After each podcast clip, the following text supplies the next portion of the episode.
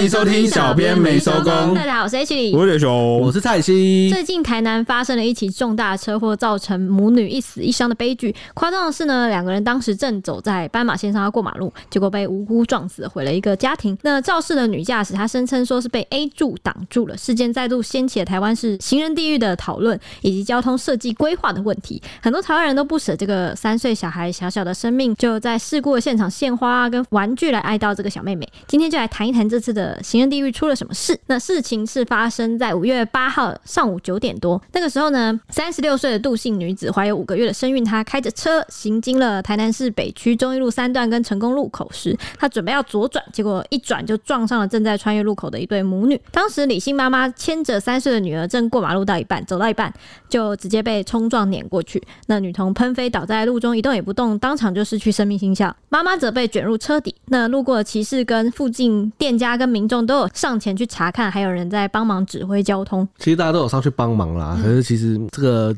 最终可能是没有救回来。对，嗯，经抢救呢，消防人员啊以千斤顶啊救出了妈妈，但是这个妈妈呢，她肋骨多处骨折啊，受到重伤，是呃有生命危险的。那紧急送往了卫福部台南医院，然后呢动手术，然后甚至也住进了加护病房。那三岁女儿啊送往成大医院急救后伤重不治。嗯，台南地检署检察官相验后指出，女童右耳有明显出血，死因是。车祸造成了头部跟胸部钝伤，好就被撞击啊，然后呢，创伤性的颅内出血。这是确切的死因。嗯，毕竟他其实最后年纪还这么小，被那么重的东西撞一下，真的是没办法承受了。没错。嗯，那目击民众受访时就直言说，当时母女正在过马路，结果就听到一声“砰”，那小孩尖叫了一声，就不见人影了。后来啊，仔细查看，发现这小女童疑似是被撞飞啊，就弹飞，躺在这个安全岛附近一动也不动，全身都是血。妈妈则是被碾过去压在车底。那肇事的杜姓孕妇声称没有看到母女正在过马路，她的视线疑似被 A 柱给挡到。对此，女童爸爸就说，他们一家人啊住在台南安南区，当天本来是要回屏东的老家，哦，所以他就请假，准备等妻女看病拿完药后就一起回老家。没想到居然就是发生车祸。现在妻子在医院命危，女儿身亡，都是这个肇事驾驶，就是这个杜姓女子哈闯下的祸了。那爸爸说呢，车祸现场这个成功路跟忠义路口是一个很大的路口，车流量很大，行人也很多。但是杜姓女子却能开车撞上一个走在斑马线上的妻女，真的是太离谱了。他说：“这个杜姓女子本身怀孕，是即将要做妈妈的人，却做出这样的事情，让她很悲愤的说：‘可以还我一个女儿吗？’因为就是他的三岁女儿在车祸现场当场就失去了呼吸心跳，所以他只能就是祈祷妻子化险为夷，平安出院。但身为一个父亲，他一定要替女儿讨公道。这起事件最让人心酸的是，女童的爸爸事后就接受访谈的内容，他是在镜头前哽咽的说：“哎、妻子清醒后拼命的喊痛，就是毕竟因为受伤嘛，就很痛这样子。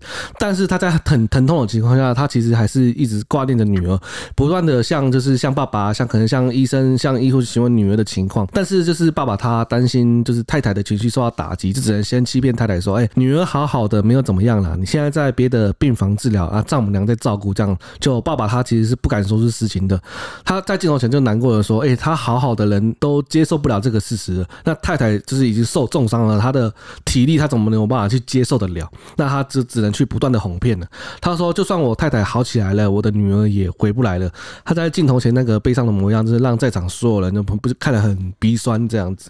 这个其实也要承受蛮大的心理压力，因为他才刚历经丧女之痛。对，那面对妻子再三询问，那你又要忍住这个情绪，你不能溃堤。对，而且这种是平。他对方频频的问，你要一直去欺骗，对，你等于是反复的在欺骗对方，你要一直编织谎言说，哦，他现在可能治疗到哪里了，他在哪个病房，然后现在情况很好，你不要担心。这个精神的压力跟情绪压力，真的这个爸爸也是很坚强啊。那由于刚才有提到说，案发现场有许多民众就是去献花嘛，还有。民众就是拿那个宠物狗的玩具，还有公主手杖，这个小生命一路好走这样。嗯，那附近的店家都透露说，早上陆续有善心的民众捧着鲜花与玩具到现场摆放，大家都是自动自发拿来的，然后放下就默默离开这样。那相当不舍，就是这个小女童就年纪轻轻就离世。那爸爸受访时就说到女儿忍不住哽咽落泪，像就是向大众致谢，说表示这个女儿这辈子没有办法报答，就下辈子再报答，就是谢谢大家这么关心她这样子。那至于肇事的杜女也有打电话，其实他也有打电话向爸爸致意，表示自己现在也还在医院就是治疗了，还声称肚子里的这个孩子生下来赔给你。这段话让爸爸当场发抖，就是算是有点气到发抖。发抖，对，他就问说：“哎、欸，你要怎么赔？有办法一模一样吗？我生一个给他，他要吗？不是自己生的有用吗？”那这个爸爸认为，现在太太还在加护病房，伤势还没有稳定，对方如果有心，可以找时间到女儿的灵堂就念个香，等太太的伤势好转稳定之后，后续的赔偿要怎么处理，大家再来谈。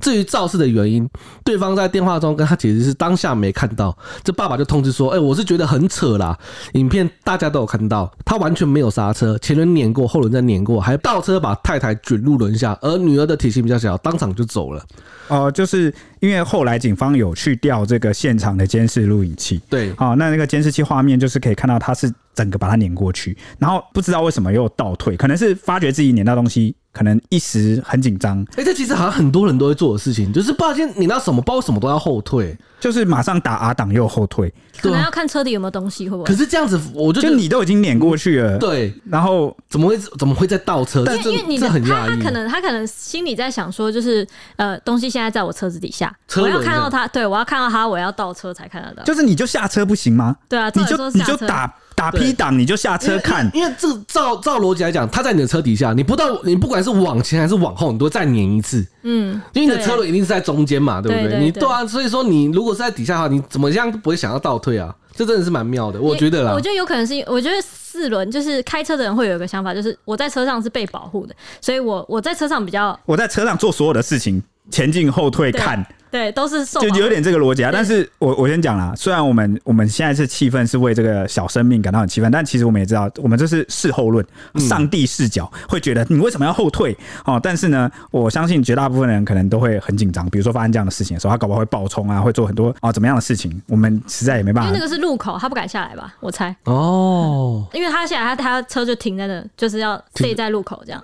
对啊，这是一种可能呐。嗯，那长期关注交通议题的百万网红 Chip，就是那一集我们谈到八加九的那个 Chip，他也认为说呢，肇事的原因跟 A 柱根本没有关系。他说路口跟转弯要放慢，就算延才也不至于这么严重。转弯的时候头也要跟着左右摇摆，注意来车跟行人。驾驶颈部是有被十字固定吗？他还喊话政府说不要有一副看戏的样子。路口行穿线是退缩了没？庇护岛做了没？路口净空跟违停处理了没？还有交通改革必须持续努力。欸这个要先讲一下，为什么我们会常常啊引用 cheap，也没有到常常啦，就最近这几集引用到，因为我们自己是媒体人啊，那我们自己看下来，我们常处理的新闻，讲老实话，我觉得目前台湾，我相信各位也感受得到，我觉得台湾目前最严重的问题就是黑道问题、枪支问题，以及这个诈骗，诈骗，还有呢交通。对，我觉得这个是这两三年来啊，台湾最严重的问题。对，没错，交通问题一直都很严重，而且显而易见的，对，显而易见，长期以来一直都有。对对对，那交通问题其实一直都蛮严重的。那为什么好像过去没有讲，然后这几年才被注意到呢？呃，我讲真的啦，其实是因为各位啊，包括这个听众还有我们啊，从小到大都在一个交通环境本来就很糟的地方，我们有一点习以为常了，不是说一点啦，我们几乎就是习以为常。对，我们还出现防卫性驾驶这种观念。对，然后呢，嗯、我们常常也是人车一起挤来挤去，然后人车争道，然后我们就好像觉得应该全世界都是这样吧。而且大家，我觉得防卫性驾驶，大家有没有？就是知道，防卫驾驶其实是为了避免那些不遵守交通规则的人，你自己要先做好防御。可是为什么我要去避免那些不遵守交通规则的人？预设有这些人呢？对对。然后呢？我很久以前也在一些节目或主题中谈到过，说其实台湾人啊，因为特殊的国籍还有历史啊、文化各式各样的关系，所以我们其实很在乎外国人怎么看我们。嗯，那是一直到呢前阵子，就是 CNN 啊，去年嘛，特别点名台湾是行人地狱，大家才去注意到。说，哎，台湾是行人地狱吗？然后呢，去看这个各国的这个旅游观光局，它的可能各种观光指南都特别提到了台湾是个特别危险的地方。嗯，而且呢，再加上台湾社会其实比以前啊、呃，慢慢的普遍的啊，稍微有经济富裕起来一点。那中产阶级多了，他就更会在乎自己的安全、啊生命、财产安全嘛。那这个东西当然就会慢慢的去改善。再加上都市规划啊，或很多这个建造或者是设计的想法在跟着前进。嗯，我们成就的台湾交通似乎已经到了。应该要被改变的时候了，这个就是一个历史的进程哦，就自然而然的，我们就会想要去改变它了。那可是呢，呃，很多 KOL 啊，就是该怎么讲呢？就是有一些网红或是评论的人，他其实会讲老实话，他很担心得罪他的受众。嗯。然后呢就会避免去谈一些地雷话题哦。当然我们也有，其实交通真的是蛮地的，因为交通的族群其实蛮分裂的，机车族、重机族、四四轮大车，而且这其实这是蛮族群是蛮多的，而且大家几乎没有共识，对，大家没有共识，然后呢很容易会在你讲了会在你下面吵成一团，或是你主张某个立场有没有？你你可能就会流失掉蛮大一部分的人。对，那第二个呢？为什么不谈黑道问题？因为，呃、欸，大家懂的，就是网因为网络上真的也有很多受众其实是这一块。你不是也想分享一个我们今天还在讨论的一个议题吗？就是某一个黑道大哥，我们就不点名是哪个大哥，对，反正他的那个大哥帮主最近刚过，就是过世了，走了，过世，对。嗯然后就有一个某个呃工会的理事长，对对，某一个行业的工会的理事长，我们不要把人家点名出来，他就特别发文去缅怀他，说啊，他一生就是做了很多不为人知的好事，一生没有触法，对，然后一生没有触法，也没有前科，对，然后就说哇，这个政商关系也很好，我听了我这个笑烂，我就是我这边就是要呛这件事情，哎、欸。他没有前科，双手没有沾血，是因为他们用了一大堆少年免洗筷、欸。你们也不看看最近的那个当铺扫射，各式各样的事情，是不是都十七岁？是青少青少年。你那个黑道老大哥就是躲在最后面，然后叫下面人去弄脏手的，他当然没有前科啊。这个有什么好讲的？再者。我再问你一件事情：一般的法治社会的公民没有前科，不是很正常吗？对啊，这有什么好沾沾自喜的啊？然后呢，他还特别希望他哇，他一生做了很多不为人知的义举。哦，我们哪个人不是这样？对啊，啊，为什么他就被值得要各式各样的人也做了很多义举啊？你这有什么好？是直接点名他就是帮主出来这样？对，然后呢，帮主说他一生自豪他，那称赞他说他政商关系很好，我听了毛骨悚然。为什么呢？黑道政商关系很好，你就知道为什么人家会讥笑台湾是黑道治国，这就是我们落后的社会象征，你知道吗？所以我看了我就觉得，哎。那个有有些人的那个观念啊，还是我我看了，我当然是，如果你是那种早期以前社会变迁啊，各种环境时代下，你你不得不落草为寇，官逼民反，大时代下你变成那样，很多东西都情有可原。嗯，但是呢。呃，随着有些事情逐渐在进步，你你也没金盆洗手啊，你到最后一刻还是 帮主的身份。我对，我不管你是什么竹联帮、天道盟什么，请问哪一个现在没有上社会新闻？嗯，哪一个还没有再继续犯罪？如果你说你的帮派底下的小弟就解散了，大家都没有前科，我佩服你好不好？对啊，这个我就佩服你。对啊，如果或是什么你们，如果你今天这个大哥啊，是什么决定性的把这个帮派给解散了，或是我现在宣布，哦，我这个帮全部都转型成为慈善铺路团，再也不做黑的浪子。回头我就佩服，我真的佩服哇！我真的给你拍拍手，我就是跪下来都可以叫你一声大哥，没有问题。你这个就是真正的为社会贡献啊！不是啊，你的你之前的那个帮派还在继续为非作歹啊，伤害这个社会的人啊！哦，所以我有时候看到这个，我也是摇摇头啦啊！但是呢，我就说。也是很少人敢讲这样的话题。那为什么我们敢讲呢？因为我们粉丝不多嘛，我们没有什么可以失去的，好，所以我们可以大放厥词啊，这就是我们的优势。所以那个上一集粉丝那一集啊，就是突袭来信那一集，我是不是就跟大家讲说，哎，我其实蛮喜欢现在这样，好像也不是说很红，也没红，然后呢又也不是没有人听，好，就是这种不上不下，然后有一群小小可爱的粉丝，那这样是不是？我觉得这个就是我最满足的状态。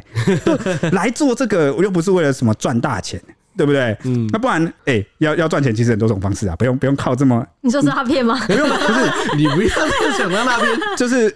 你看，不用像我们每天这样子工作完，然后下班，然后还去整理脚本、弄个资料，然后想办法来跟大家报告一下。哦，那其实应该是没必要了。啊，后来做一做，就是觉得好像我们有一点责任要去讲一下这个事情。嗯、那我觉得 Chip 他这个网红的特色就是，他就是大炮型网红。对，啊，就是他敢讲，他敢对的是他就敢讲，他敢得罪那些人，你懂吗？他敢得罪这些族群。而且我觉得他很观念，就是怎么讲，他的观念逻辑都很，就是不会有些。你说是追求未来，哦，我们。台湾社会确实整体要提升的那个方向，有些大炮型网红就特别的，他只是可能在轰某个人，跟人家吵架，然后跟人家八卦那边扯，然后你吵一吵，他们都不知道吵到第几集去了，你也追不下去。然后有时候会觉得他们好像也没有在谈什么跟跟自己有关。我知道你刚刚讲什么，应该说他泡的话题其实蛮多，都跟社会公益。社会议题有关的，呃，就有助于我们去提升一些，好，所以我们会分享它。呃，哎，但是我要讲啊，我们有时候脚本里面，不管是分享哪个 KOL 或公众人物，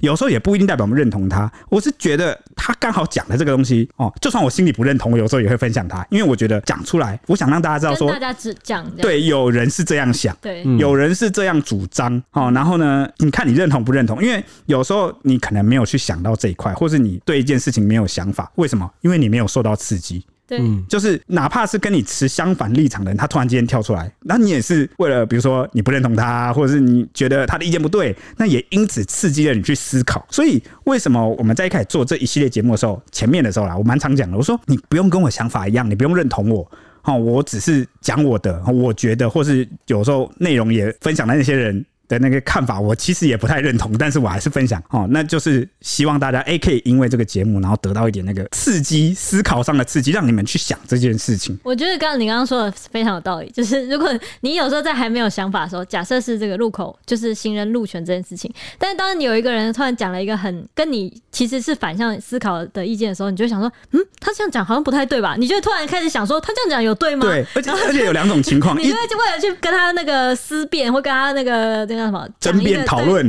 有两种状况啊，一种是讲的。讲到你心坎非常符合，然后你又没有想过，哎、欸，对我怎么没想过？哎、欸，这个很有道理。然后第二种就是你在讲什么鬼啊？然后你就开始动脑，忍不住开始想想方设法去告诉他说，不对，你这样想怪怪的，这样。对对对，所以哎、欸，这个是要跟大家分享。那我们我觉得等一下那个苦苓的那个 part 就会有一种，就是会给给出那个导火线，让你去思考说，嗯，他在讲什么？他在讲什么东西？他讲的出怪怪。大家可以听听看他的。他的立场吗？他的想法？嗯，对，对。OK，那接下来我们刚刚是不是谈到这个 Chip 有问这个市府，或者是全台的市府啦？对，就是这个车祸发生后，你们路口的行川线退缩了没？庇护岛就是做了没？这边我们用讲的啊，大家没有看到那个图形图案，你们可能很难想象。我尽量讲的仔细一点。那个蔡西可不可以帮我们帮我们讲一下路口行穿线退缩了没是什么意思？这个路口其实行穿线退缩，就是大家不知道有没有印象，就是我们通常过马路的时候啊，一个呃四线道路口，就是那个对向跟我们这向都是双线，我们的四线道路口通常一般斑马线不是都一条线就直接过去吗？对啊，就是一条线直直的嘛，对，对不对？直直的过去。那所谓的行穿线退缩是指它的斑马线有没有，就是一般的斑马线都会设在路口的假设。交汇点就是一个十字路口嘛，它的斑马线通常会设置在很靠近车子要转弯的地方。哦，那，所以简单的意思就是说呢，斑马线哦，行人的这个穿越斑马线，它有没有远离那个车子要转弯的地方，对不对？这是这个路口的交汇点哦，通常就是要往后面一点，就是我们远离那个十字路口。对，就是要远离那个十字路口，那就退一点啊。对，至少要远离这个一两一到两公尺。因为事发这个中义路口，它其实我们就是有很多大家后来事后有去检查，说这个路口到底出了什么问题，它就是行穿线非常的黏，什么是黏呢？就是它的斑马线几乎就是缩成一个小方块了。对，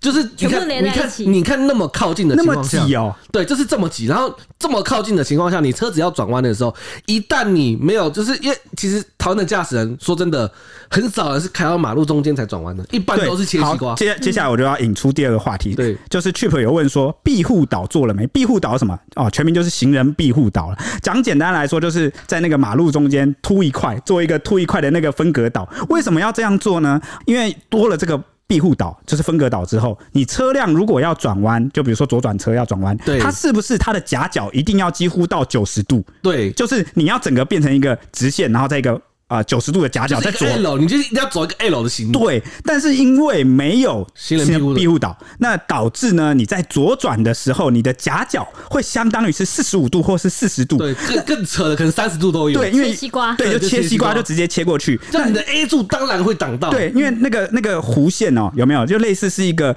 半圆形的弧线，对，好，那你就这样切过去，甚至有些是更扯，就像三角形一样，这样直线的那个斜边哦，直接就切过去，过去，那你就很容易 A 柱造成死角去挡到你，对，好，所以这个路口行穿线的退缩跟庇护岛的建立，都是为了避免所谓的 A 柱死角，然后让你看不到行人去撞到，因为你九十度很容易看到嘛，你一定到时候你左右摆摆头，你就你绝对不会被，然后呢，就是而且。路口行车线一旦退缩了，你转弯之后，你一定是正对的那个那个马路，那个斑马线。因为那个斑马线会直接在你的正前方，对，你就不会对你视线会很明，对对对对对对，这个时候你就不会说啊，我我看不到人，你一定看得到人。所以在一些比较危险的路口，行人常常被撞到路口，都应该要有类似的设置。哦，那这样子才能去保护行人，脱离这个行人地狱的恶名嘛。嗯，那当然这件事情，PPT 也不少乡民都有发文表态说，台湾几乎有八成驾驶都会抢快切西瓜左转，反正出事就赖给 A 柱就好了。没错，就是我们刚才讲到的这些，就是他们就是太不知道怎么讲，就是我是我们在考驾照的时候没有强力要求吗？这个是驾驶习惯的问题。我跟大家讲，A 柱会不会挡到啊？有些路口或者是你转弯，有时候转的太快或转不好，真的会挡到。但是呢，像我就是转弯超慢，我的时速可能低于十，我就这样慢慢滑，然后后面有按喇叭，我也不管它，我就左右去看看看看看看，我每前眼就看看看看看，左右疯狂摇摆哦，就是为了确认头转一下嘛。有些人就是连头都不想转，就说 A 柱挡。而且我何止是头转啊，我是整个人都会整个身体这样左右这样 V 字形的，然后确定自己。哦，那个马路前面没有人，我才过去。我每一次都是这样子，就是养成良好习惯的问题啦。嗯，那台南市长黄伟哲他在案发后隔天也有回到事发现场去慰问家属。女童爸爸就有跟他说，希望女儿的死亡能够唤起驾驶对于礼让行人的重要性。黄伟哲也当场就是承诺会协助治伤事宜，还强调说会做到三点改进。第一个就是台南市。警局跟交通局都会立刻加强巡逻取缔，在交通热点提高见警率。第二个就是比照酒驾，公布高风险驾驶的姓名跟相片。这件事情也引起蛮大的回响，就是蛮多人在讨论这个问题的。因为台南市警方说，必要时会在吊销行驾照移送法办，最主要是公布姓名这件事情啊。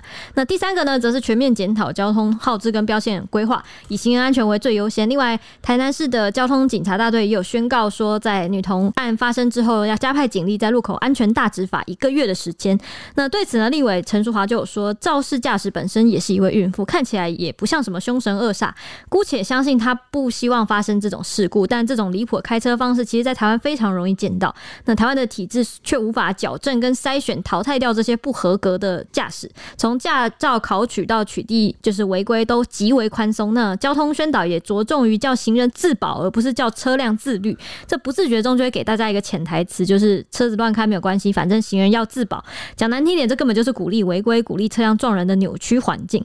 那他就说，再加上道路工程的设计，坚持把斑马线推去放在路口最危险的最外缘，为了避免磨伤违规达人的车辆，而不设置行人庇护岛，完全不设防，导致只要一出意外，就很可能导致无法挽回的严重后果。对，这边的道路设计讲的就是行人线退缩这件事，你要远离路口啊，这样子车辆才比较有机会不会被 A 柱挡到嘛。那为什么不设置庇护岛？你居然是为了保护那些？就是开车技术很差的人，怕他磨到车。那这样的人，我跟你讲，磨到啊，容易骑到还真的啊，就是这个骑上去跟磨到啊，这个驾照就应该要吊销。对啊，哦，就是直接重考。三宝。对啊，你连这样子都磨到。那你真的不要开车上路去害人了啦！你这个不撞到人，哪一天你会撞到车？为了他们的生命财产安全着想啊，应该要把他们的驾照给吊销。嗯，而且刚才就是 Ashley 有提到说，哎、欸，车就是有宣导交通宣导说叫行人自保，而不是叫车辆自律。有些其实嘛，大家可能是蛮常看到的，说什么哎、欸，每次行人走到半马路线被撞啊，你就是说什么大家要穿着亮一点的衣服啊，走路过马路要举起来啊。还有有一集我有提到那个仁爱路有一次，既然是说你就是你的那个斑马线上画一个左箭头，代表你踏出去之前，你要先往左边看一下。我就觉得这个莫名其妙，为什么是我行人要先？对啊，一般来说就是车辆越大越容易造成严重死伤，他应该要越自律，反而不是，我们是越容易死的人要越自律。对啊，那因为我们的道路的这个设计以及我们的交通观念，全部都是以车为本去出发的。但是我要先问，在你是一个驾驶人之前，你首先是什么？你首先一定会是个行人。你还没坐上车以前，你是什么？行人嘛。你下了车，你是什么？行人嘛，你今天年轻开车，你老了有一天不能开车，你会是什么？你是行人呐、啊，所以应该要是行人最大才对啊！啊，怎么会我们什么想法都去以车子为这个优先呢？这也难怪造就了台湾是行人地狱的现状，因为我们压根就不把行人放在眼里。我们的这个宣导观念还有政策就是，行人你要做到自我保护，然后呢，你自求多福。那如果发生了车祸意外，哎，先检讨你这个行人有没有问题。你有没有？曾经看过有一个学校，它的路口就是有一个斑马线。那他那个斑马线，因为学生嘛，有时候就是国小有些学生调皮，他就是看到斑马线，没事他就冲。等这种情况就很容易发生车祸啊！就是因为这种斑马线车祸久了，你知道他们怎么处理吗？啊，不然我们就直接划掉那个 那个斑马线，我就直接划掉。因为哎呦，他学学校宣导是什么？他学校去宣导是啊，那个你过马路哈，你就是要要走斑马线，那走走斑马线啊，你要左右看啊，一定要慢慢走啊，走要举起，就是反正就是全部都是去规定行人，就是让行人去做防备，而不是让这个，比如说我们现场设个红绿灯嘛。设个红绿灯不行吗？那不然你设天桥嘛？对，不然就设天桥，就是做一些，反正就是应该是要让，或者是做一个停止线嘛，就是你大家应该知道，路口看到停止线，你要停一下这个再开吧。嗯，对，啊，这个可能很多人都没做。我我知道，刚刚大家下意识可能会觉得，谁叫小朋友这么调皮会乱冲？可是，如果小朋友他还没长大，如果我们能控制得住他，那他他就不是小朋友了，你知道吗？他就是一个社会化的大人了。对。但就是因为他很小，有些小朋友真的他没办法，那那你可能就会觉得，那这个就，但是我我们应该要在环境上去努力。对，而且重点是因为他是学校环境，学校环境本来就应该要减速慢行嘛。这是个很合理的。为什么我们是大人？因为我们这些大人就是要去追求哦最理想的状况，去改善环境，给我们下一代美好的他们可以生存的地方，这才是我们作为大人应该有的义务。你不能什么。东西都很下意识去思考，去把那些东西推到那些人身上，就觉得、嗯、啊，谁叫你老人走这么慢啊？谁叫你这个小孩爱乱冲？而且不是，而且那也是斑马线啊，不是？对，他这种应该是斑马线，对，斑马线，嗯，斑马线你要停吧？而且我们要追求进步，我们一定跟好的比嘛，比如说我们跟日本比，他日本是超远。好，看到有小朋友他就直接怎么样，我就是要对，或是经过学校区，你刚刚讲的对，学校区就是要减速慢行，对啊，你就是要减速慢行啊，这这这才是合理的行为。台湾这部分有好像有做到，就是学校有在宣导啦，学校附近的限速一定都是四四十以内，对啊，就是你你至少要慢慢慢慢的开，嗯、不就是这才这样，你这样真的你真的不小心好了，你真的没有看到没有看到他们在过斑马线，你再把人撞到，你这伤害也不大。可是重点就是因为可能就是。有些驾驶比较就是停止线的，看到的都不会停，就发生这种意外。因为一般来，因为一般一般来说，这种斑马线前面一定一定都会有停止线，我几乎没看过没有的了。对，通常都会有。嗯，好，再回到这件事情，在爸爸他就有被问到这件事情，就是黄伟哲针对这个事故所做的一些改善了。他就说他没有办法对市长的政策提出任何评论。他认为让社会大众关注这个议题，小到一般百姓，上至总统，其实人人都有责任。只要人人都做好，台湾才能更好。他不想怪任何人，只要每个人都有同理心，都能记住这个教训，对用路人多一点关怀跟礼让。短期虽然不会立即改善，但如果人人都有这样的想法，交通一定会有所改善。他就强调说，哪怕只是。是多挽回一条性命，多减少一个事故，我觉得我女儿的牺牲，我太太的痛就值得了。啊，这个到最后还是想着这么，因为他这件事也没办法改变跟挽回的啊，女儿都走掉了，那他只能希望大家从这件事学到教训。但是呢，教训教训有多少的教训，多少的血泪教训，我们才能改呢？因为我们是做新闻的嘛。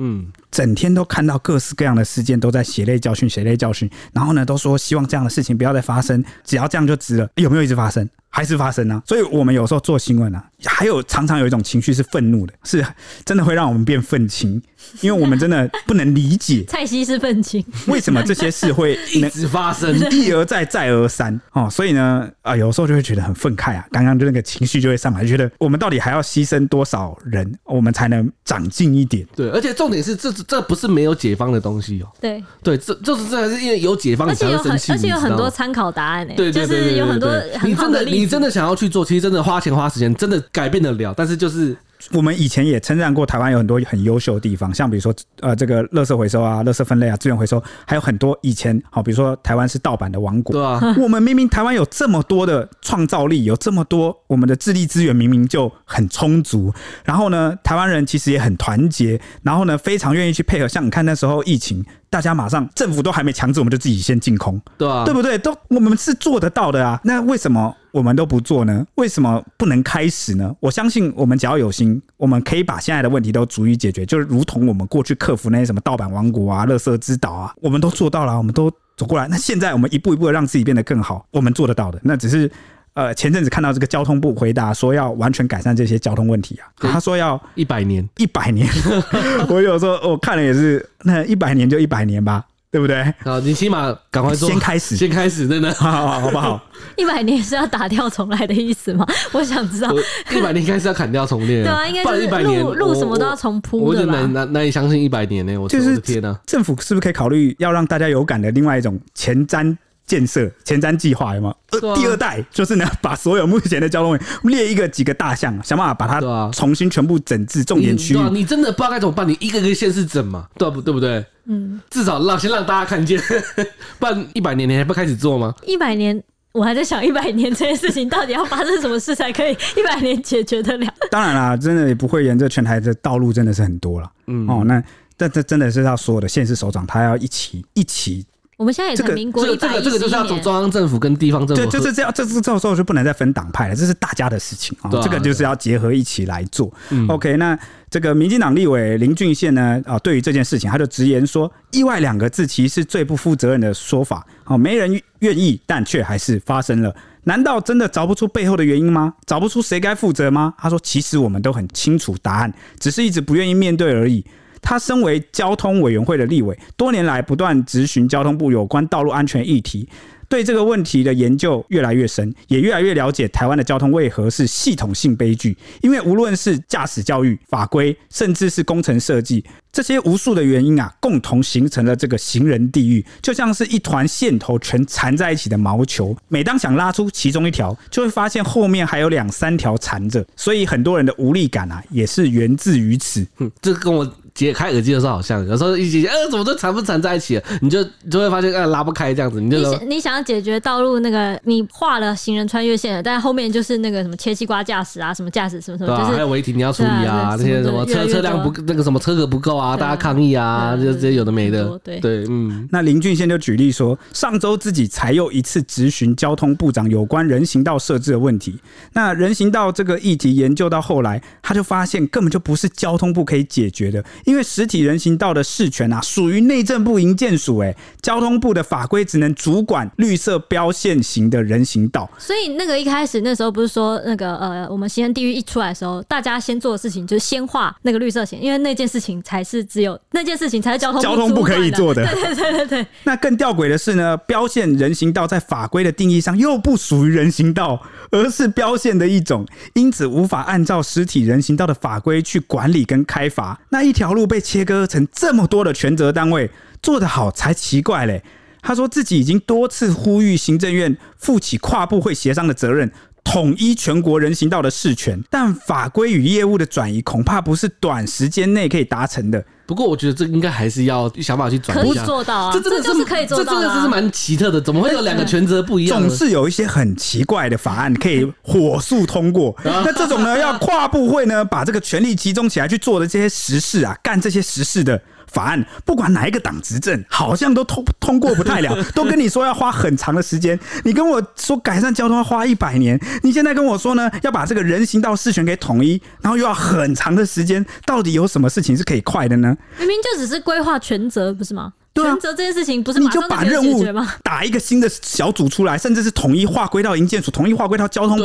我我就另一个新的法，或者修修个修个法，然后说，哎、这个权责统一归到营建署，啊统一归到交通部，哦这样就好了，很难吗？对，那我其实这件事在被讨论的时候啊，我忘记是郑运鹏吧，还是谁，其实有出来发文讲说，好像这些法规的修法涉及了所谓的哎标线的那个颜色要怎么样，高度要怎么样，标准要怎么样，那些细节很多，如果要一条条审，需要花很久的时间，因为他说这个好像内容规定是蛮复杂的。嗯，那我就想说，那那就审啊，不然不然那就啊，不然立法委员要干嘛等什么？？对啊你平常怎么样你平常都在审什么？你可以对啊告诉我，这个东西你不审，你还不能加班？啦，只有我们小老百姓可以加班呐。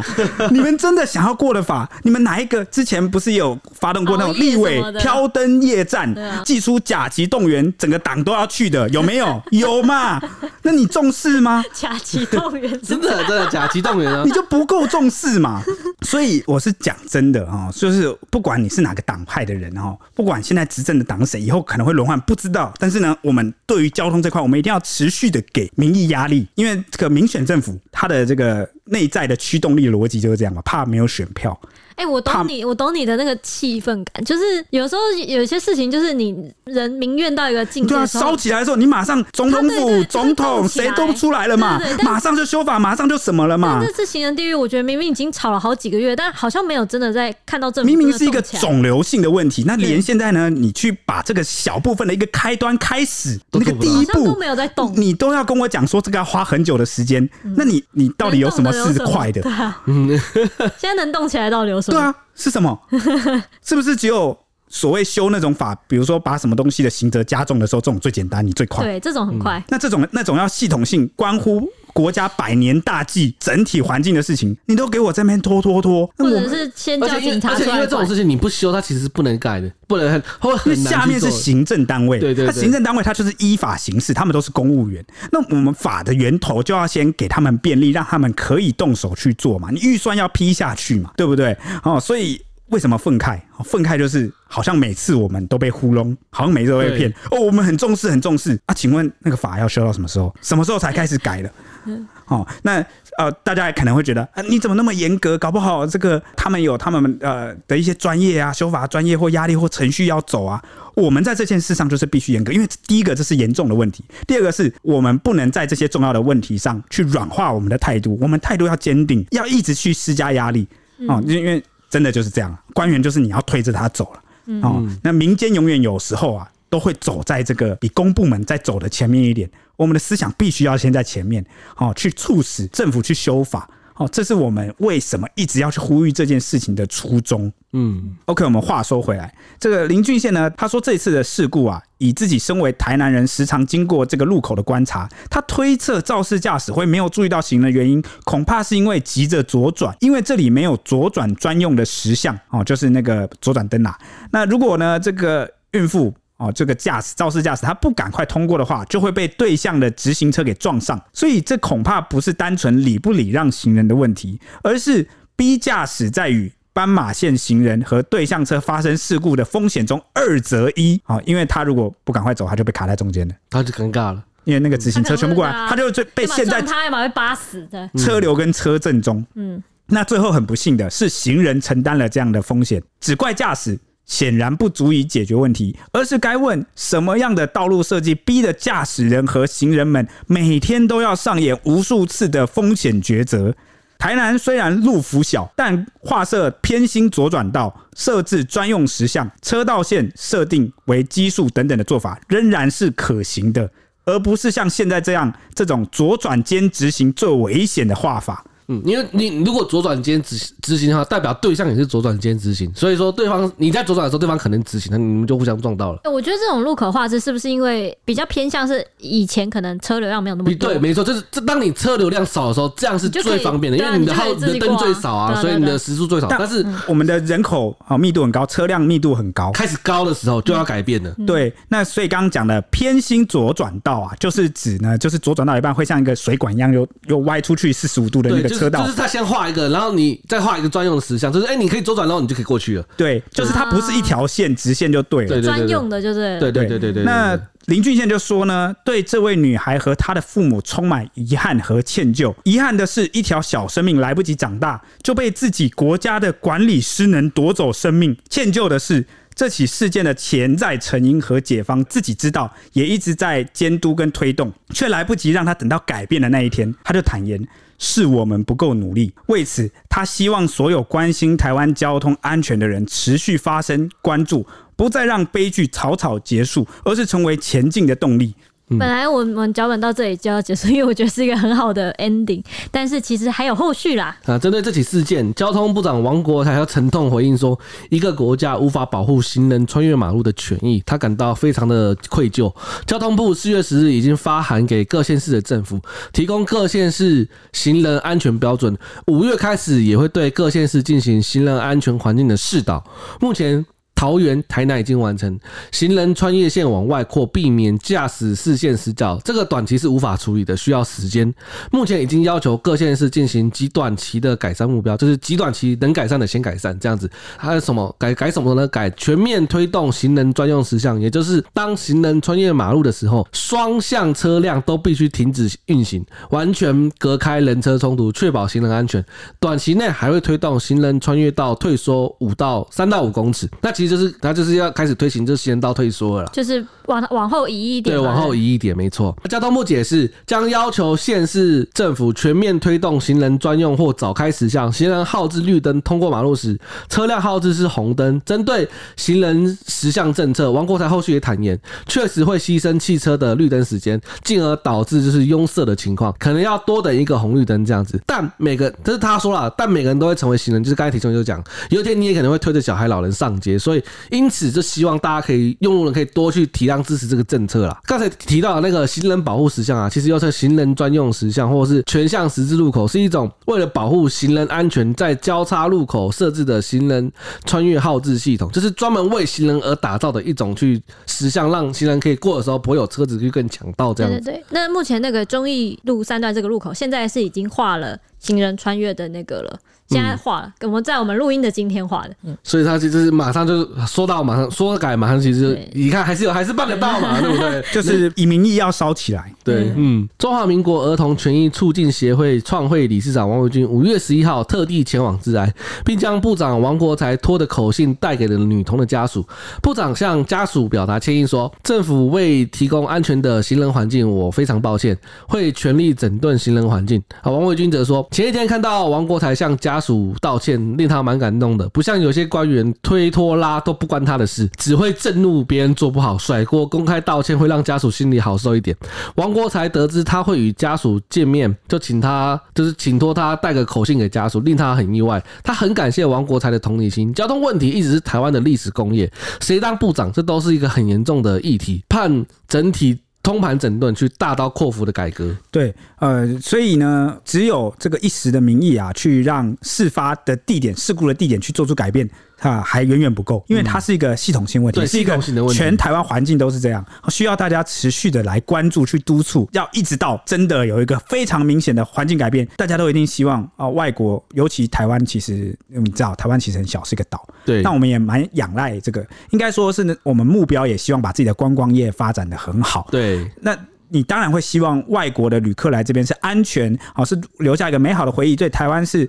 哦，非常好的印象。然后像我我们其实都蛮自豪，就是说，哎，我们台湾的治安很好啊。对啊，可是。大家对我们的台湾交通是嗯，台湾交通不好。我们当然希望留下好的评价，然后让大家一直愿意回访嘛。对，因为你当你的交通环境改善了，那无形其实也是我们的观光环境或是产业也跟着受惠哦，也是一个提升哦。因为这样子他们才不会被交通所困扰，然后会再来嘛。像其实有很多日本人啊，对台湾印象好，很希望一直来台湾玩。但是呢，真的他们来了之后也很震惊跟惊讶，说我们的某些公社或者是交通怎么这么糟？比如说，可能我们外面的公社的一些厕所，其实呃。呃，维护的或是没有那么好，卫生不是那么好，对，那其实会给人家留下一个印象。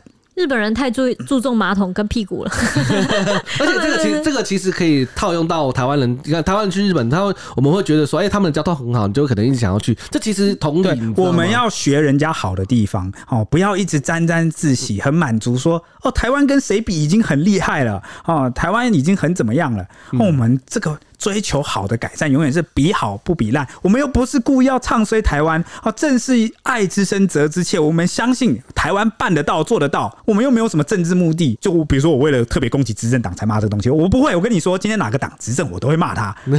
真的真的哦，如果如果我们的节目能做到那么久，然后会做到什么政党轮替的话，我我保证你，快到嘞，我保证你可以听到我继续骂。哦，该解决的问题就是要骂骂骂骂骂，对，骂到你解决为止。没错，嗯，好，那再回到这件事情。上有乡民就在 PTT 台南版上面发表文章，以案发地和日本类型的路型类似的路型做比较之后，列出了五点差异。那这五点他说也是台湾道路的五个缺失。如果做到这些的话，就能很大程度上可以救这个小女孩啦。五个点呢，包括第一个就是没有行穿线退缩，第二个就是路缘转角突出增加视野，第三个是视野良好的人行道，跟第四个是左转专用道，还有第五个左转专用时相。他认为只要其中两项做得到，很大程度上就可以救到这个小女孩，甚至未来可能会死在这个路口的人。这其中可能大家不知道的是什么？是路缘转角突出，增加视野。其实是在你的那个转角处的十字路口，我们不是都会有一那个我们在路口等待这所站的那个位置，大家应该知道我在讲哪个位置吧？嗯、就是把那个位置再往外扩一点。哦，就是平常可能看到是椭圆形，然后圆圆就是方便车子转过去，但其实你可以把它做成一个九十度的凸角，没有往外，对，这是在往外位，对，甚至在往外推，造成你这样这样会有什么好处呢？就是你车子在转弯的时候，假设我今天要右转，因为我往外推了嘛，你是不是就一定要到路口中间才可以右转？哦，就跟那个行人庇护道是同一个逻辑，你就不会切西瓜了。你现在右转车就不会切西瓜。我知道，因为有一些我们台湾很多那个人行道设计，就是就是路口转角的时候，它就是顺顺的这样，就不会特别凸出来，就会让你切西瓜，你会容易被 A 柱挡到，就跟行人庇护岛的逻辑是一样。所以你而且重点是因为你切出来，它上面没有任何的建筑，你是不是视野就很良好？你不但驾驶看得到，你你你行人也看得到车子。而且通常会，我们行人道不是会做的那个凸起来嘛？对对，对，它就不会乱。开上来，对，他就不会乱开上来，所以这这其实是有一个原理在这里的。对对对对对。好，那女童爸爸直到五月十二号上午的时候，才缓缓向妻子道出真相，一句说：“妹妹走了”，让女童的母亲心碎不已，还反问说：“你不是说妹妹等我好起来的吗？我想要她回来我身边，就低头崩溃的痛哭。”爸爸就强忍悲伤，安慰妻子说：“我们要让她的牺牲有代价。”那杜姓女子就是肇事的这个孕妇呢，她在医院休养六天之后，一出院就在五月十三号前往女童灵堂上香，而且下跪道歉，现场哭得发抖，不断的向那个爸爸敬礼道歉，说真的很对不起。那爸爸当下是跟他说别这样，就是他觉得呃，她也是孕妇，他也能同理说她可能身体啊或什么的有这样子的困扰，不太方便。对对对，嗯、怕她一激动，有些事情没有办法改变了，那至少不要。再把伤心事再扩大，嗯，哦，不要说把人家对啊，也一起。对，害到对，就是伤，可能太难过，万一就发生意外的话，也不好了。嗯，那针对行人地狱网红 Chip 还有脸书社团反攻大陆，路是路权的路，路。权路 等在网络发起了行人安全大富翁全台行人罹难路口串联快闪的活动，在母亲节就五月十四号那天上午九点半在全台集结，九点五十分到十点整的时候选定在北中南五个行人离难路口与顺时针的方向，沿着斑马线绕行路口十分钟，诉求就是环路于名，终结行人。地狱。那不止如此，网上还上演了一出驾驶跟行人大战的戏码。火是从这个作家苦苓那边烧出来的。他在五月十号的时候发文说，他承认高雄人开车不太会礼让行人。那他在当行人的时候，也会等车子开过才小心翼翼的通过。他说，车子比行人大的观念恐怕已经根深蒂固在不少台湾人心中。不过他想替开车的人说几句话，像在有些行人比较多的路口呢，车子绿灯要右转，但等到众人走完，可能又。转换成红灯了，人是走得很安心的啊，但车主却走得很郁卒，好像也不是很公平。行人虽然不必急匆匆的过马路，但至少也不要慢吞吞的吧。尤其是边看手机边走路的，更该制止。在路口只顾着抓不乖的车主的警察杯杯们，是否也该劝导或取缔一下这些不良行人，以示公平呢？这个听起来好像很公允哦，其实就是夹着一堆似是而非的事情一起讲。这个可以一句一句的吐槽。好，我承认他说起来或者是这个念起来。好像是蛮合理，好像听听都没什么问题哦。但是仔细一句一看，就会发现都是问题。他说呢，他承认啊，不管哪里人啊，我我不知道什么他要单纯只讲高雄人，因为他自己是高雄人。他说开车不太会礼让行人，这第一句就可以喷爆了啊。然后呢，他说呢，他在当行人的时候也是等车子开过才小心翼翼的通过。那他是不是就知道说？车子其实很，我们的台湾真的是行人地狱，对，非常的凶险，因为车子不太让。是行人地狱这样。对，那我就觉得奇怪，他都知道这件事了，但他接下来还是好讲了几句话。他说呢，当时有些行人比较多的路口啊，车子绿灯要右转，但等到众人走完时，可能又转换成红灯。那如果是这个路口人比较多的那种，你要右转有没有？那是不是我们就有必要去检讨它的这个右转灯，或者是它的那个绿灯时间的长短？这其实这其实真的可以设定。我假设好了，今天你这个路口你的绿灯是八十秒，我的行人。要不要就拉过五十秒就好？那剩下三十秒让车子过也可以啊，这办得到啊，为什么不能这样做？我跟你讲，日本人就会直接说车子你就不要过，你就塞在。而且对，这这也是一个方式，这对就是这样、啊。对，但是我相信很多人还没办法接受这么前卫的观念。对，所以我这边讲 有没有右转专用灯？有，也是有，也是有嘛。啊、有些这个路口我是不是可以设右转专用灯？对啊，或者是我去调整这个行人过的秒数？对，就是这个其实有很多种做法啦。那他他这一句到这边为止讲的，其实都还是道路设计的问题。我觉得这个都可以去，这也是我们前面一直。呼吁说，这各县市政府啊，哦，有必有义务要去把这个东西改善。那这个就其实是涉及到道路设计的专业，或是你要去观察，你设计完这个地方，它车主有这样的困扰，它其实需要透过我们的明代是干嘛的？在地的明代是干嘛？对啊，在地的明代为什么要有基层的民意代表？就是反映这种事情。对，因为他是最了解那个。当地各种大大小小事情，知道哪边有问题，所以他明代不要乱选啊！你那在地的明代，他要能够为你在地的事情去解决。看起来好像这个对中央政府那么大的角度来说，当然是小事情，但对你却是大事情，因为你就是生活在这边的人。没错，你每天开车在那边经过那条路，你在那边会当行人，你也会在那边也会当车主，好，所以这个我我觉得蛮重要。但是呢，接下来他讲的就很奇怪，他说呢，人是走得很安心了，但车主却走得很狱卒，好像也不是很公平。车主跟行人谈什么公平啊？你是铁包肉，你这个人在里面你最安全，他你一个闪失，你就是撞到人，那呢？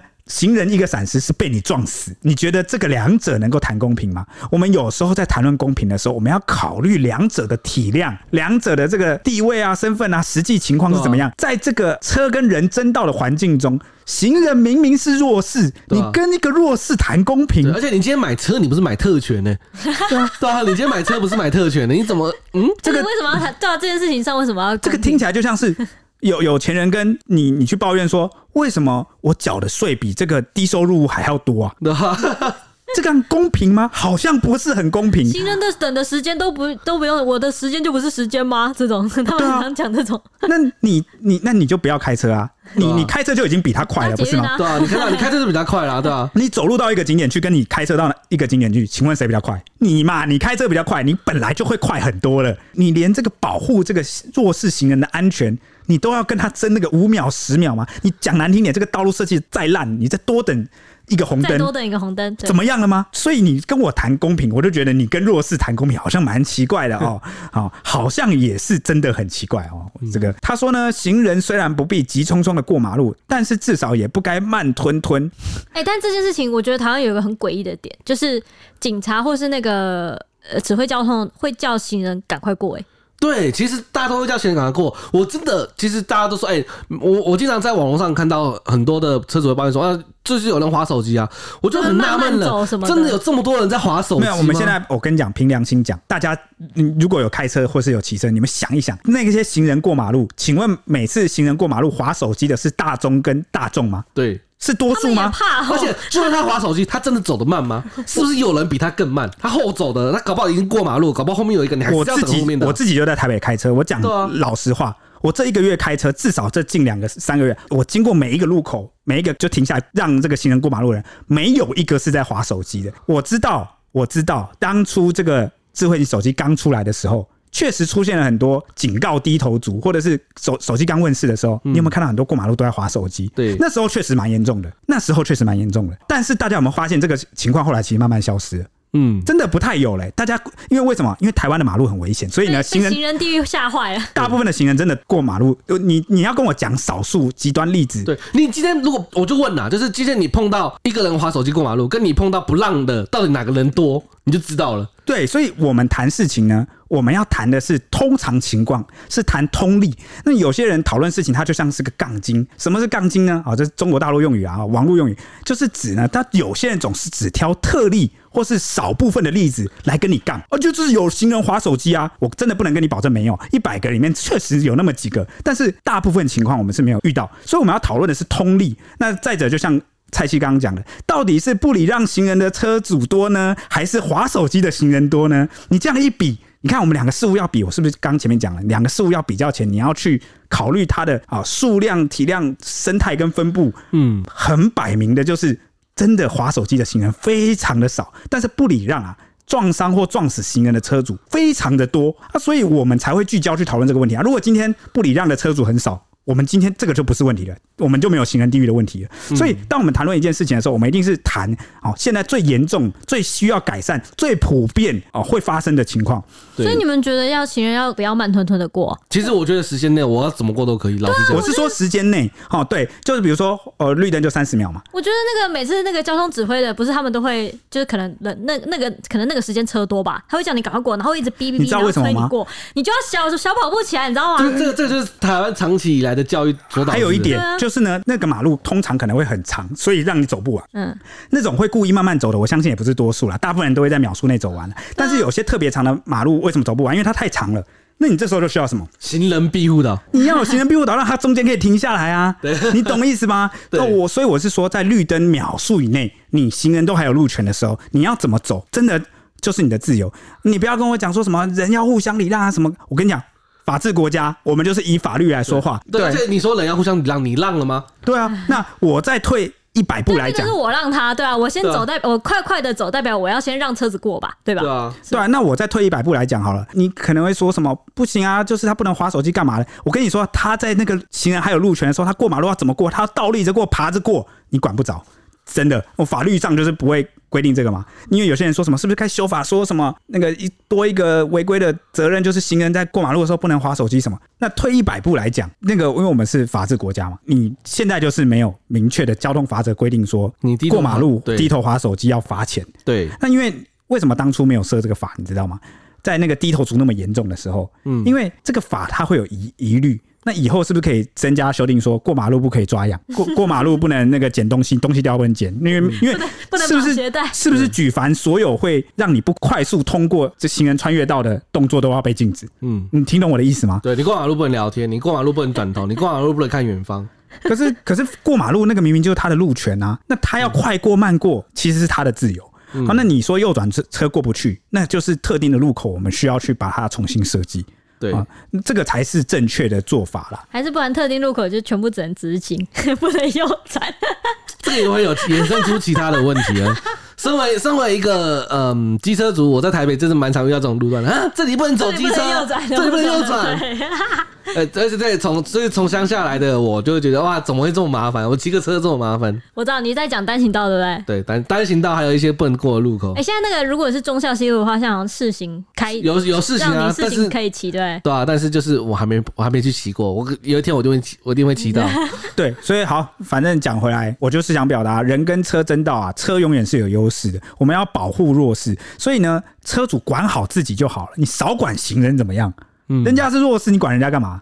而且呢，他又不是在什么闯红灯。你说如果他闯红灯啊，违规啊，好，然后做了什么样危险的事情，什么红灯突然冲出来，那个我们都可以讨论，那个就是他的错。对，那他绿灯他要怎么做？你管那么多干嘛？你管好你自己就好了。车主真的管好自己就好了。先问自己有没有去礼让他就好了。这个真的真的我们要提，我们要就是强调一下，就是我们不是就是完全就是一面倒帮行人讲话。就是今天他违规，他做错事情，那当当然是他的错误，但是他就是在法律现在允许他绿灯就是他的路权的情况下，我们就不要再过度去检讨他，否则就会像什么，你知道吗？嗯，因为我我们前面不是有谈到说，我们对于交通事故什么，常常都会去检讨行人要自己保护自己啊，哦，要有防卫意识啊，要走快一点，要注意自己的安全什么。这听起来很像什么，你知道吗？听起来很像我们在印度讨论性侵案的时候，妇女晚上不要出去。对，你为什么你要穿多一点？你要穿的很多，你要小心一点。那可是呢，保护自己啊。后来这个他们有办一个性侵的展啊，展览就是展示这个每一个性侵的受害者当天是穿什么。结果他们穿的都非常的普通，穿的其实都蛮多，都是长衣长裤长袖。结果呢，还是被性侵了。嗯、那你说这些最近这些被撞的行人、死伤的行人，台南这个妈妈牵小孩，请问他有做错什么吗？他有不防卫吗？他有不照着绿灯走吗？他有违规吗？小朋友也牵在手上。他请问他有低头划手机吗？所以你们有些杠精哈，有些网友一直在那边讲说什么都是行人低头划手机怎么样啊？请问这个案例里面他有划手机吗？你们自己心里都知道他不是多数，就不要好为了逞口舌之快，为了抒发你的成见好，然后呢不就事论事，这种真的是不太好。嗯，好那。最后呢，这个苦苓就讲说，在路口只顾着抓不乖车主的警察贝贝们，是否也该劝导或取缔一下这些不良行人，以示公平呢？哎、欸，我记得那个那个时候，在那个低头族刚出来的时候，我写蛮多新闻，都是在讲说有那个时候警察一直在取缔那个低头。对，但是呢，他们没有法规去说你不能划手机，他们的法规是啊，比如说警察在路口什么，你只要不依警察的这个指挥手势啊、号志啊、指挥。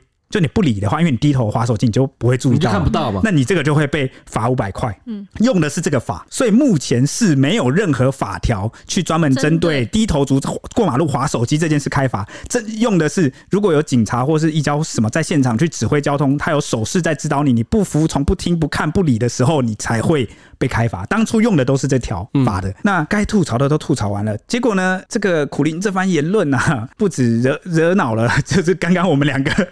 还惹恼了这个一样是网红 Trip，他就火大的留言来呛虾，说你不懂议题，不要乱蹭啦，胡说八道。行人路权本来就比车子大，什么叫做渐渐的行人比车子还大了？哦，这是苦林的原文，然后他讲说，好像感觉渐渐行人比车子还大了，本来就比车子还大哈。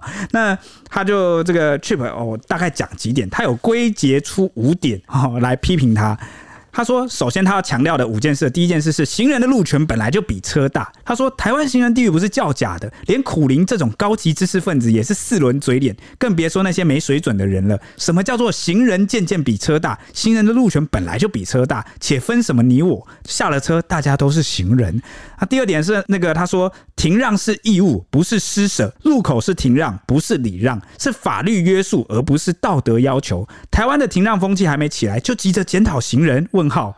他说：“怪行人慢慢走，滑手机影响到他们开车、骑车的时间，真的让他很不解。”第三点是开车必须付出的成本。他说：“私人载具求的是方便，而不是快速。开车本来就要付出成本，时间就是成本之一。不要自私自利的把成本嫁祸给他人，比如说路边停车啊，或是不停让行人等等。不要只享受方便而不付出成本。”他说：“汽车驾驶吹着冷气，听着音乐，行人是风吹日晒雨淋。”难道你们还不够爽吗？欸，而且他特别都用，他用的是停让行人，不是用礼让行人。我们台湾的那个标语不是都会写礼让行人吗？其实是停让，其实应该要写停让行人才对。因因为停是代表停让，代表你一定得停。对啊，对，礼让就是你你可以礼让或可以选择通过。那第四点呢，就是他说行人会撞坏车子吗？问号。他说全世界哪个大城市不塞车？塞车不就是你们害的？一台一人汽车占用多少马路空间？行人占用多少马路哦？因为行人就是只走在对啊。那说不爽塞车就早点出门啊！你的时间是时间，别人的安全就不是安全吗？行人划手机确实不好，但划手机影响到你什么了吗？会把你的车撞坏吗？还是是因为行人没有跑起来，浪费了你十秒钟呢？划手机跟不划手机其实速度是一样的，他只是换个方式，希望行人跑起来而不敢讲而已，只好怪行人划手机，根本就是俗辣。他说。不停让行人转弯切西瓜，严重一点就是一条人命，两个家庭的破碎。别忘了，你厌恶走很慢的行人，说不定就是你认识的长辈，或是未来老去的你啊。第五点，他说马路是属于大家的。过去马路的车本主义真的很不好，马路属于大家，而不是只有车子。当你听到类似的言论，比如说啊、呃，有人讲说台湾够小啦，还盖人行道会塞车啊，他就觉得会讲这种话的人都被政府荼毒的不轻。在城市里面，再多的道路都没办法满足私家车的要求。反过来，应该是要限制车子，增加行人的安全才对。对，因为你从这个道路分布的占比，开私家车的人往往是一到四人就一台车嘛。对。那公车看起来好像大一点，但它里面可能装了十几二十个人呢。嗯。那占的体量其实比一台私家车还要小。那甚至是行人，哈，才一个。好，所以其实一人一台的私家车本来就是占据路上最大空间的人也享受着最大的方便跟便利，而且呢，啊，也是受到比行人还要多的安全保护。嗯，所以谁该让谁啊？我们稍微一比较，我们就清楚了。但是呢，为什么我们的文化风气会是这样？我觉得也不能怪大家，纯粹就是以前哦。我们还没那么进步，我们现在进步了，想法观念本来就会改变。谁没有过去呢？我过去也是一样有这些观念啊。我以前也会疑惑或纳闷说，为什么行人不快点走？他们不知道车子在等他们吗？这个很自然嘛。我们在什么环境，我们就会有怎么样的直觉去想这些事。但是重要的是，我们每一天都变成了更好的自己。我们有了新的观念，有了新的想法，不要害怕打脸过去的自己，好吗？因为我们人是会不断成长的。如果你一直都没有变。你才要担心我是不是这个人都没有成长？好，那这样子做人还有什么乐趣呢？人生那么长，我们总是要不断进步的吧？好，听 Podcast 应该很多是用路人吧？希望我们这这一集有帮到大家，给大家一点新的对，而且大家也不要觉得说好像被分派或是分成立场，觉得好像有开车就变成了四轮，然后呢跟分两只脚的，哎、欸，我没有，我是为所有人发声，因为当你下了车。你就是行人，嗯，就是今天大家都有可能是开车，都有可能是行人，所以其实大家都有保护到了。我是为所有两千三百万、两千四百万全部的人，因为你们都可能是行人，一定有那一天，嗯，一定有那个时候，所以我是为这一群所有的人来谋福利，包括我自己。好，那希望大家理解我们的用心良苦啦。好，那以上是今天这一集的节目，那我们下一集见喽，拜拜。